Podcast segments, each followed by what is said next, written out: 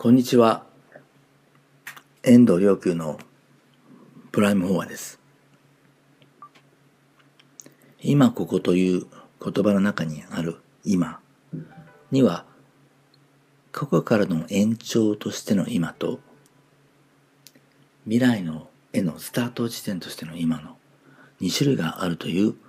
お話をしてきました。で、この本当のあの今ここはそれは未来へのスタート地点としての今であるということです。なぜなら時間というのは私たちは過去から未来へ向かって流れているように思っていますけど、実は過去は全て消え去っていますので、そうではなくて、未来からやってくるもの、未来にイメージしたもの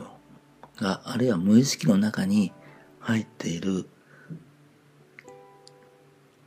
イメージや感情、言葉、それらが現れてくるもの。それが現在であると。過去から来たのではなくて、むしろそれは未来に投影されたものが現れてくるものである。ということです。それで、今を未来へのスタート地点として生きる人たちには一つ特徴があります。それどんな特徴かというと、受け身ではなく、能動的であるということ。何かが起こってから、ようやくそれについて考えて反応するという、そのような存在のあり方でなく、むしろ常に対処しようとして、常に未来を作ろうとして、スタンバイして、未来に対して、ある意味、能動的にというか創造的にこう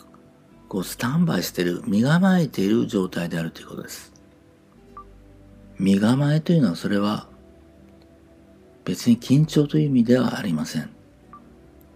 なぜなら、そこにはワクワクしてるという、そういう身構えのあり方だからです。未来に新しいものを作り出していくという、この想像はこの身構えはワクワクしているものであって、そこにあるのは心配ではありません。子供のような遊び心です。そしてそのワクワクというのも、人がこれを自分が新たに作り出したものを提供されたら、人はどんな風に反応するだろうか、というワクワク感です。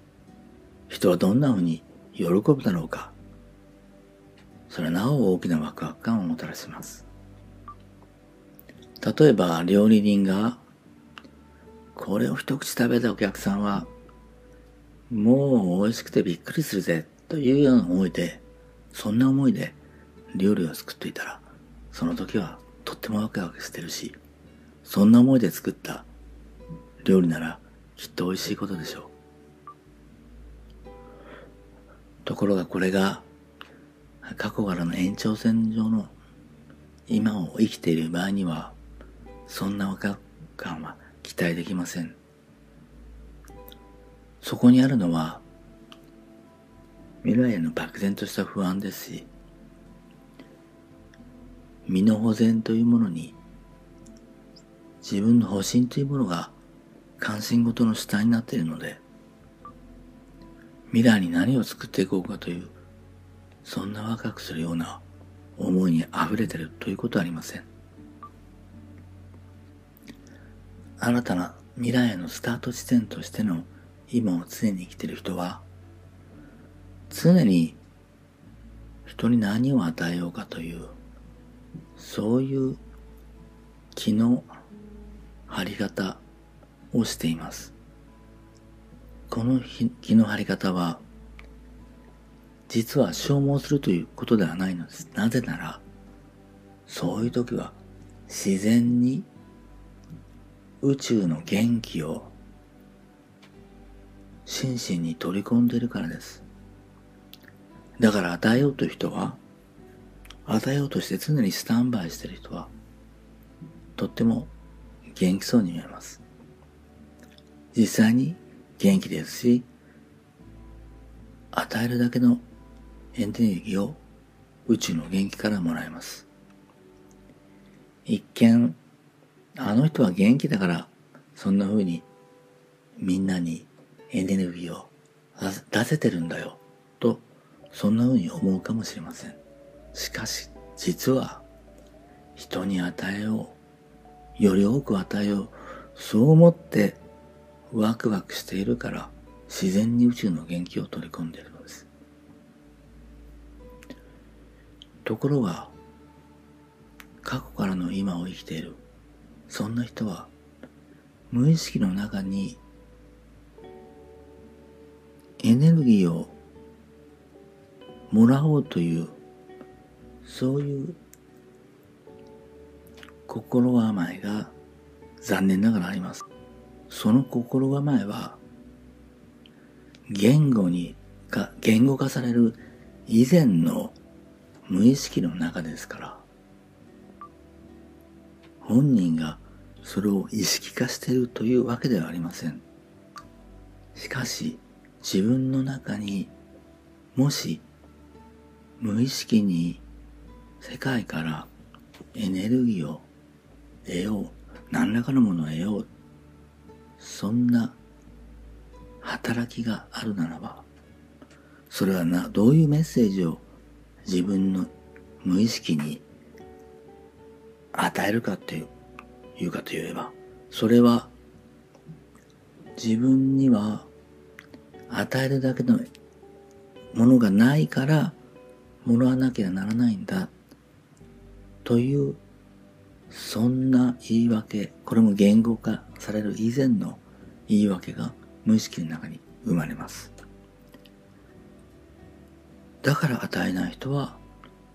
エネルギーのレベルが高いようには見受けられず実際に人といる場からエネルギーを吸ってしまうのです。そしてその時の気は決して明るいものではありません。未来のスタート地点としての今、次に何を与えようか、次にどんな面白いものを作ろうか、そんなワクワク感に溢れているならば、それは自分には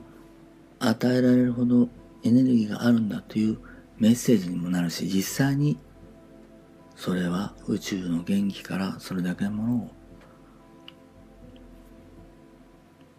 自然に受け取っています。与えるからこそ受け取れるエネルギーなのです。人のエネルギーレベルというものを見てると、やはり気を吸う方か、あるいは気を与える方か、どちらかに分かれるということがだんだん見えてくるようになってきます。人からもらおうとしているメンタリティはやはり気が沈んで明るくはないし、人に与えようとしている、リターンに生きている、そんなエネルギーでもって世界に相対している人は、やはりエネルギーレベルが高く、明るい、そして何より大事なのは、今ここに、真の今ここ、つまり未来を作っていく、そのスタート地点に常に立っている。だから、